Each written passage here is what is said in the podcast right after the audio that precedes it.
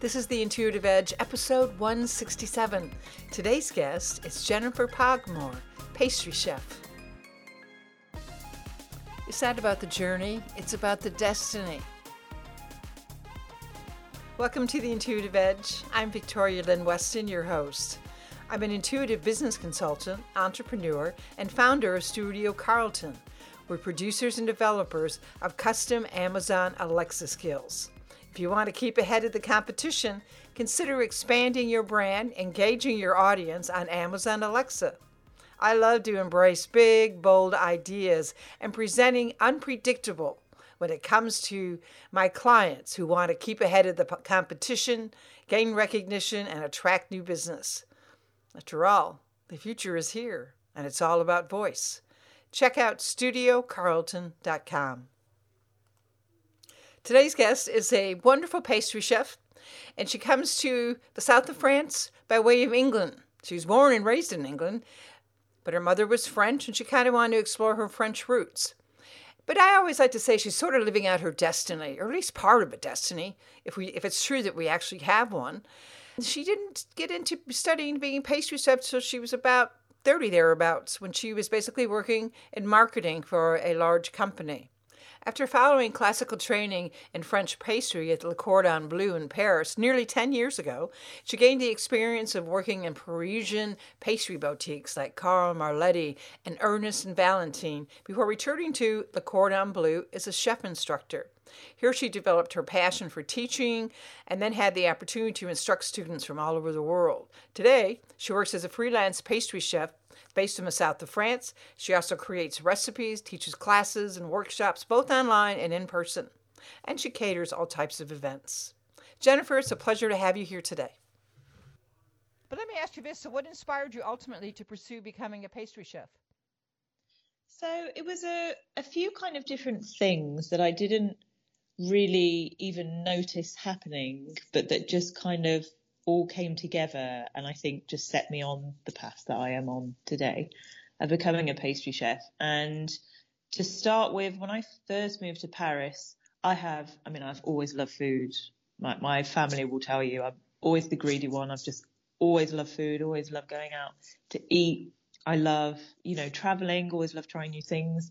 And when I first moved to Paris, my, I just felt like my mind was absolutely blown walking around the streets and seeing the pastry shops, the boutiques, all of the beautiful desserts in the windows. It was just, for me, it was just not the same kind of level of things that you would see in, in England, in the UK. I mean, the desserts are, are very different. And even though I had grown up with my French family, we, we used to spend um, a part of kind of every summer we would go over to see my French family uh, we were we were always normally in France, kind of in either we were in a village seeing my family, or we were in, you know, kind of um, family resort places. So I never had quite that exposure to, you know, as many, you know, tea rooms and palaces and restaurants and and bakeries and patisserie and all these different things.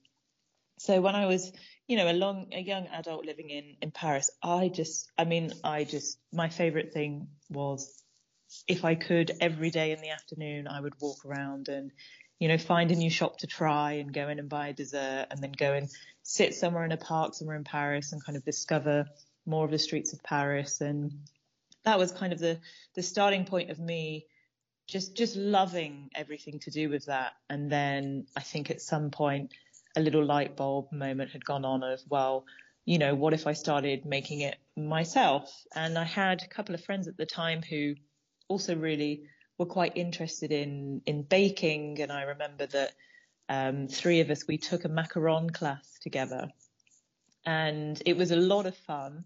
Uh, and that just kind of really inspired me from then on to, to be trying more things at home.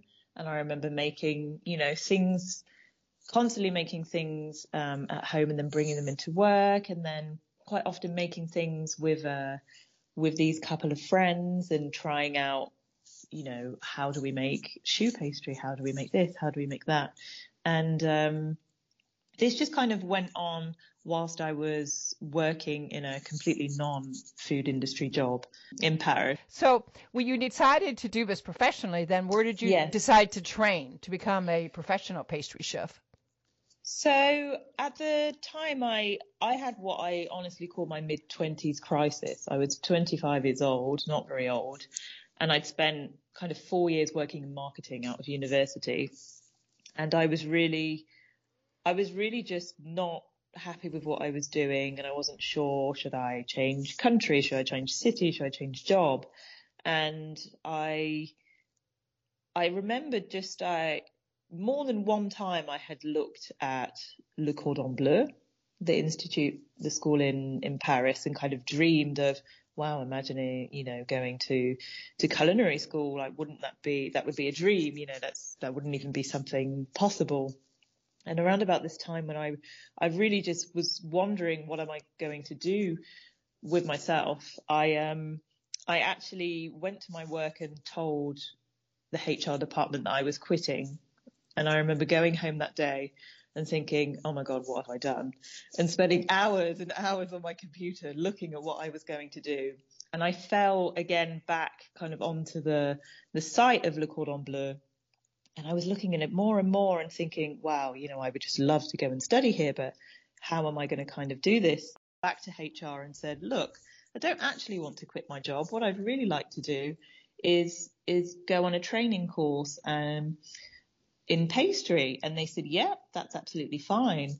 So at that moment, I was, you know, I really was very passionate about pastry. I didn't know if I was any good. I didn't know if this was going to be a career, but I kind of felt the, the security of knowing, well, okay, at least I can try this and then come back to my job and, and see where the future kind of goes. So I was able to actually apply for, for a grant for the rest of the training to be paid for. So I was able to return to the school and have like a portion of that training paid for me.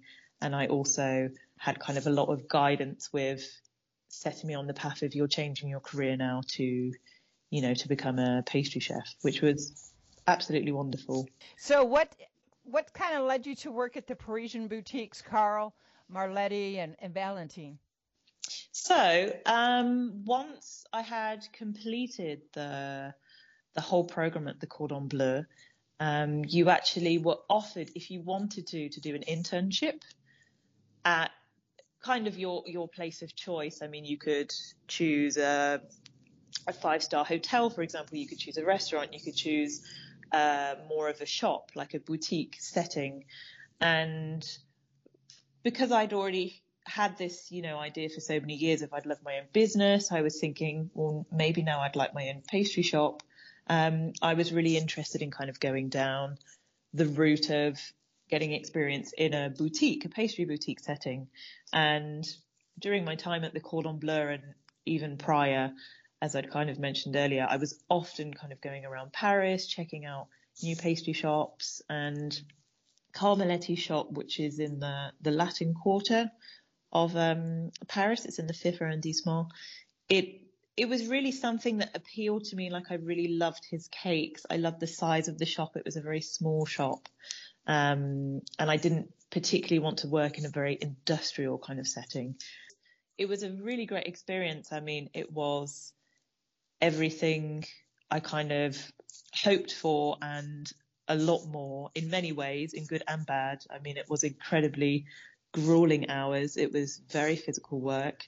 I also worked over Christmas, which can be a very, very difficult kind of period for people to, to work through. But it gave yeah, me so baking, much right? experience. a, lot of baking. And it gave me so, what was great was, I mean, it gave me so much experience. I mean, six months there was more like two years in the real world because you're not working eight hour days, you're working 18 hour days, you know, and, and it was, and it was great. It taught me, it really taught me a lot of things. And, and what was very interesting to me about this place was that it was a, it was a bit of a smaller team and it was not particularly a, a well-known place in Paris.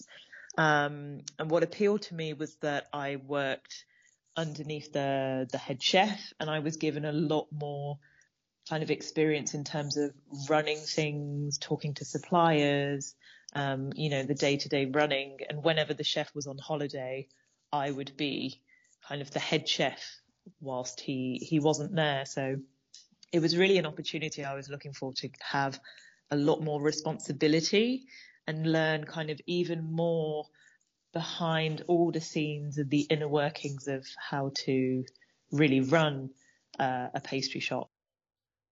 What was the first thing that you were able to make? Like, was it a French macaron or was it uh, a croissant? Or what's the first thing they told you to do? Did they just give you orders in the morning and say, we want five dozen of, of, of chocolate croissants and we want a hundred, you know, French macarons and we want it done by two o'clock?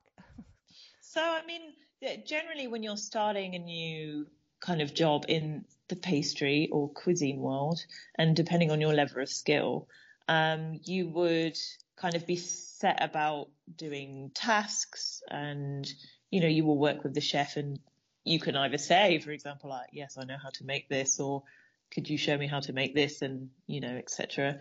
So when you arrive in the morning, the first few hours are dedicated to putting the desserts together that will go into the shop window. And this is normally by whichever time, 8 a.m., 9 a.m., 10 a.m. when they open. And then everything that you work on doing after that time is what we call mise en place, which kind of means preparation. So, right. and the boutique will tell you, for example, we want 10 of this today, 20 of this, 15 of this. And they'll kind of give you a list and you come in the morning and you prepare all of those things. And then if they run out in the day, they might come at midday, for example, and say, well, we need 10 more chocolate eclairs and you say like, yes, it is possible or it's not possible, etc. And that's generally how it works. Oh wow! So amazing. it's it's very fun. it's very fun. Yeah, I imagine. So so during the course of you know growing up and working a a marketing position, which again yes. is part of I guess the the hand that God sort of gave you, you know, you know marketing, yes. you know writing, yeah. and now you know all this pastry stuff. So, how do you think your intuition sort of guided you during this process? and and how does your intuition speak to you? In terms of intuition, I think I just I certainly when I started out I had a kind of plan in my head of um, you know, I I kind of want to achieve this and I want to achieve so many you know, so many years of experience in pastry and I want to do this and that and I think my intuition kind of always led me towards uh, an entrepreneurial I would say, path in the sense that even when I started out, I really wanted to work for myself. I really wanted to work freelance, but I knew that I needed to work in those places that I needed to get that experience before I could work for myself. And kind of once I'd had those experiences in those pastry boutiques, I, I saw that there was an opportunity in the school that I had learned at they were actually moving to a different location and looking for a new team. And at that time, I thought, well, you know, I've got a little bit of experience here and I would love to kind of go into the more of the education, the teaching side of things.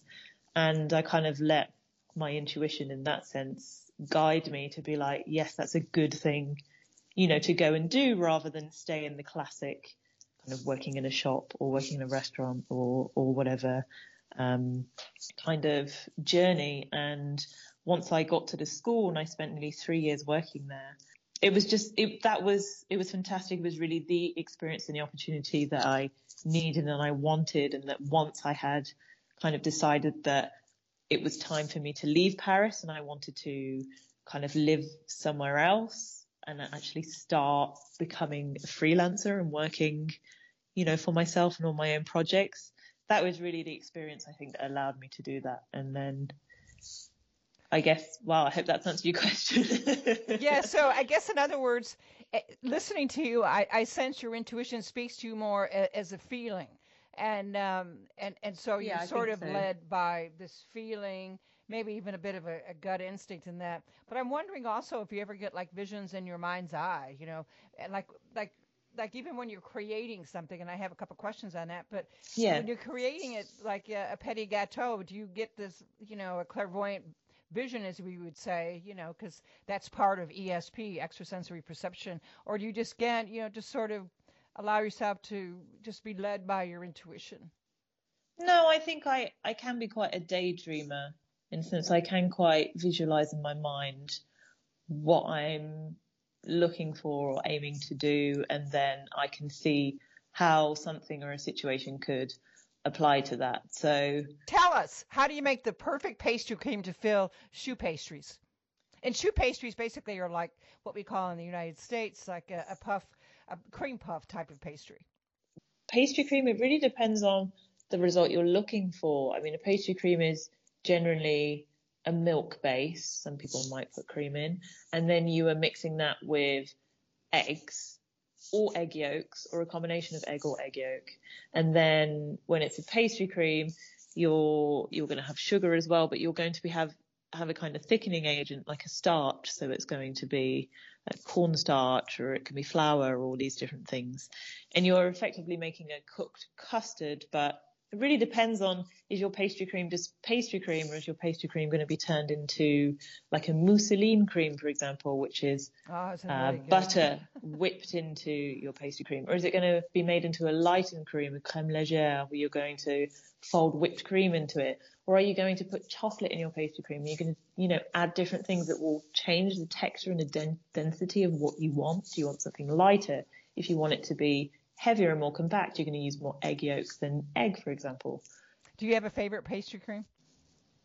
Um, not necessarily one because again, as I say, it depends on what I'm using that pastry cream for. Um, but a lot of kind of the cream based recipes that I really like using, they come from my internship, particularly because I worked a lot with choux pastry at that time. And I really, really liked a lot of the, the different kind of creams, pastry cream, crema type recipes that we we did there and developed were really really good. Very good. Okay, let's pretend I'm I'm a I'm a customer and I come sure. to you and I want I want mini gâteaux to serve for my wedding reception. Tell me yes. what the process is going to be. Do you first start like is it an is it intuitive process? Do you sketch out drawings in any way? You know, I mean, intuition yes. and creativity are like kissing cousins. You can't have one yeah. without the other. So, how do you how do you do it? So, for example, you come to me and you're a client who's interested in something for a wedding. What I would normally do, depending on whether we can meet in person or we would do a video call or a phone call, is really just to understand different aspects of what the person is looking for, but also the more practical side of things, the logistics, you know, would would it be one evening? What access is there to a kitchen? Um, you know, is it a hot country or is it, you know, a hot time of year? Let's assume that all the logistics are fine. We just want you to create a petit gâteau and maybe, you know, they're leaving it all up to you. I just, you know, just what would you what would you create? What well what does that person like, you know? does that person like um, right. chocolate things? Do they like fruit things? Am I going to make a lemon cake and actually they quite like chocolate? So, do you know what I mean? Like, yeah. Or I do think sometimes it is nice to have a few ideas that then you can kind of run away with your creative side with. Um, what I know about petit gâteaux, which isn't that much, but um, do you? I mean, I, I, see a lot of like chocolate kind of stuff, but what I notice the most about it is it seems to be a lot of like cakes surrounded by mousse, some other kind of frozen thing, and then dipped in a, a ganache of some type. Okay, so when you when you're talking about a, a petit gâteau, that literally just translates as small cake. Uh-huh. So I'm guessing you're talking about kind of an individual dessert and what we would call in France is an entremet. So an entre an entremet is so an entremet can be individual or it can be any size. It could be, you know, four person, six person, eight person, ten person, twenty person entremet or individual. And an entremet today is is something that is basically a composed dessert. So there'll probably be a sponge layer. There'll be, um, you know, an insert that could be like a jelly or a gel or a cream or something. And then there'll be mousse and then it will be either glazed or it will be sprayed with a layer of chocolate velour normally to finish it. That is, that is kind of what, um, what I see as petit gâteau. Yeah. Pretty interesting. Anyway, so what are your favorite flavor combinations? one of my favorite flavor combinations. Do you ever take risk? I mean, being an entrepreneur is all about taking a risk. So, as a pastry chef in that, do you ever take risk and do something very unique as far as a flavor combination?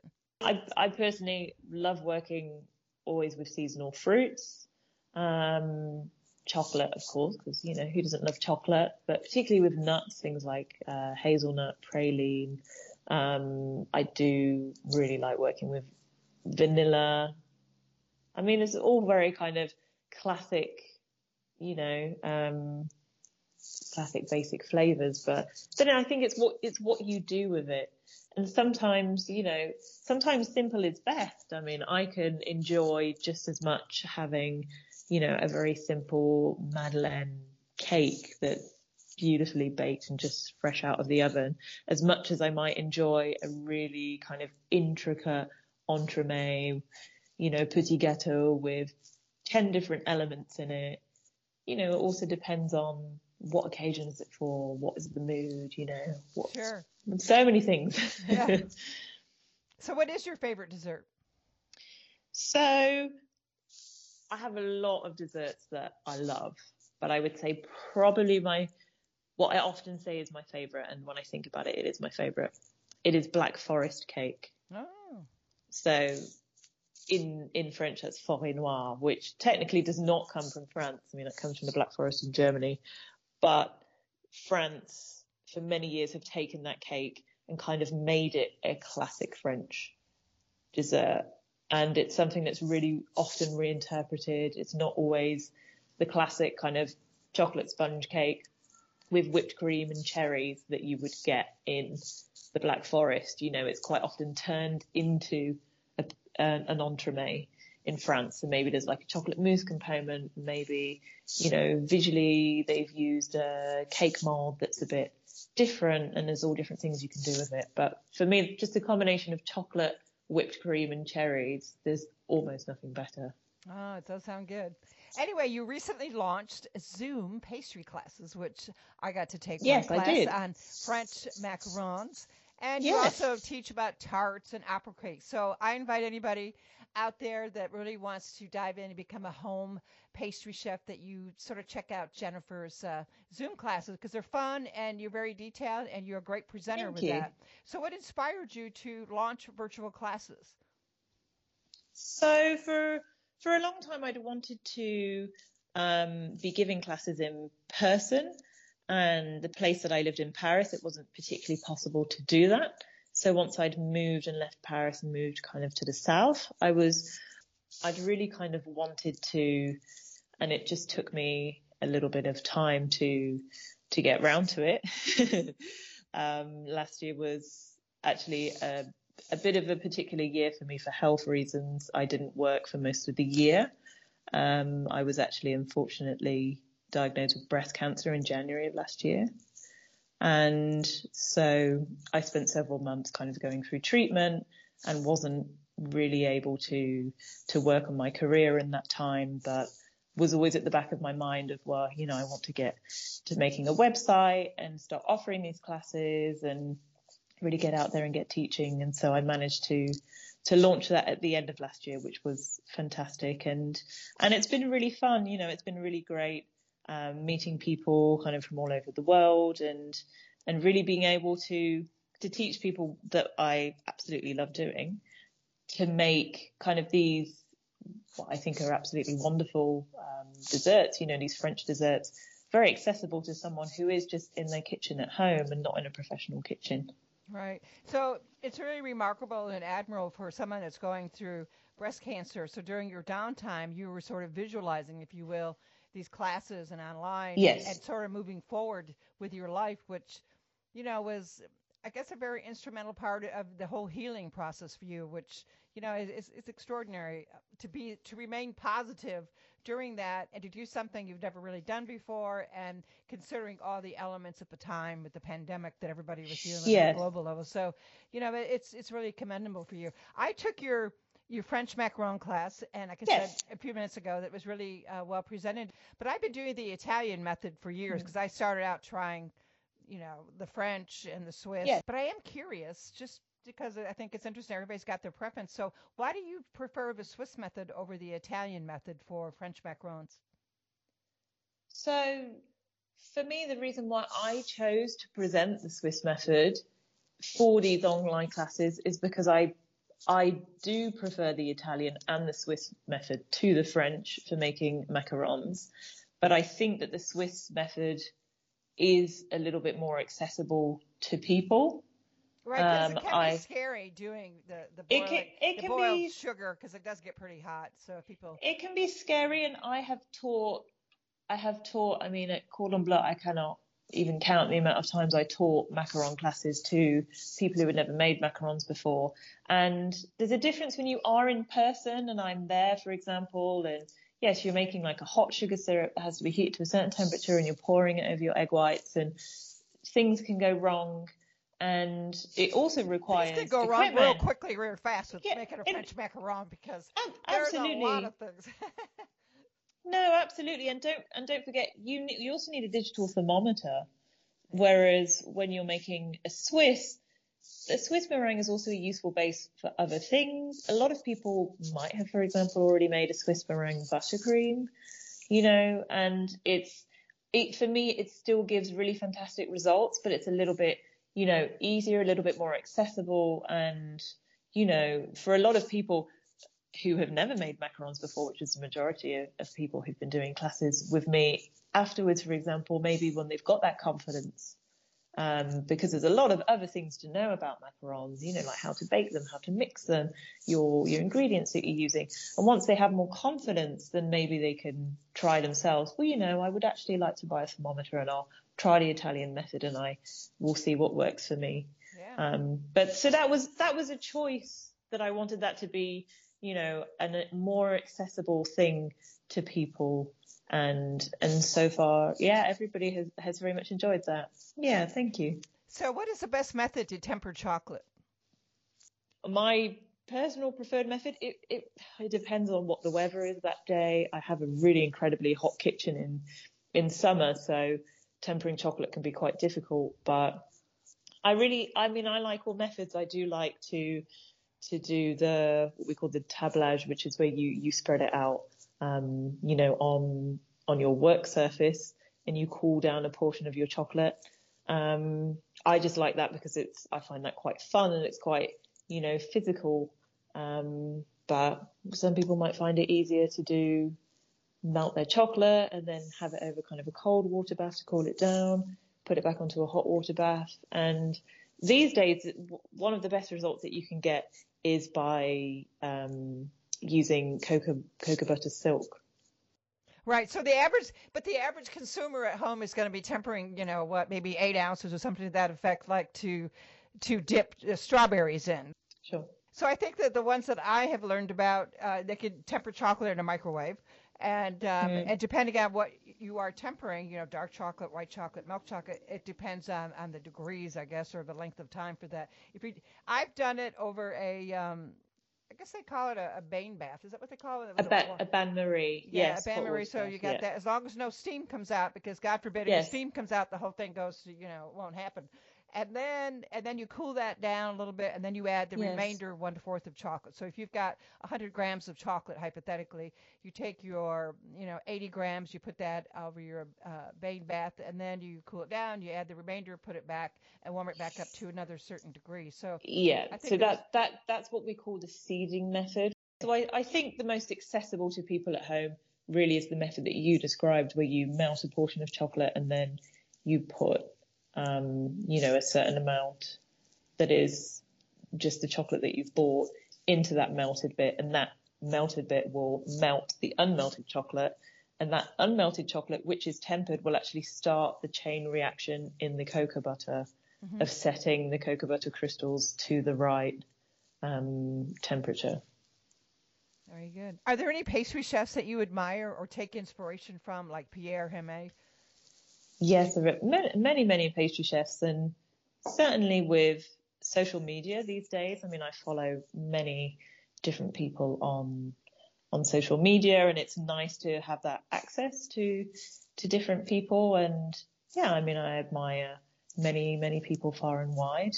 Um, Pierre Hermé, yes, I do admire Pierre Hermé. And... Well, he's really good at his marketing. You talk about your own background in marketing and that, and I love his uh, packaging. And um, I think yes, yes, no, stuff. yeah. I mean, he's he's obviously been in the the pastry world for for many many years, so he he knows what he's doing, and he is third or fourth generation um, pastry chef, I think, in his family.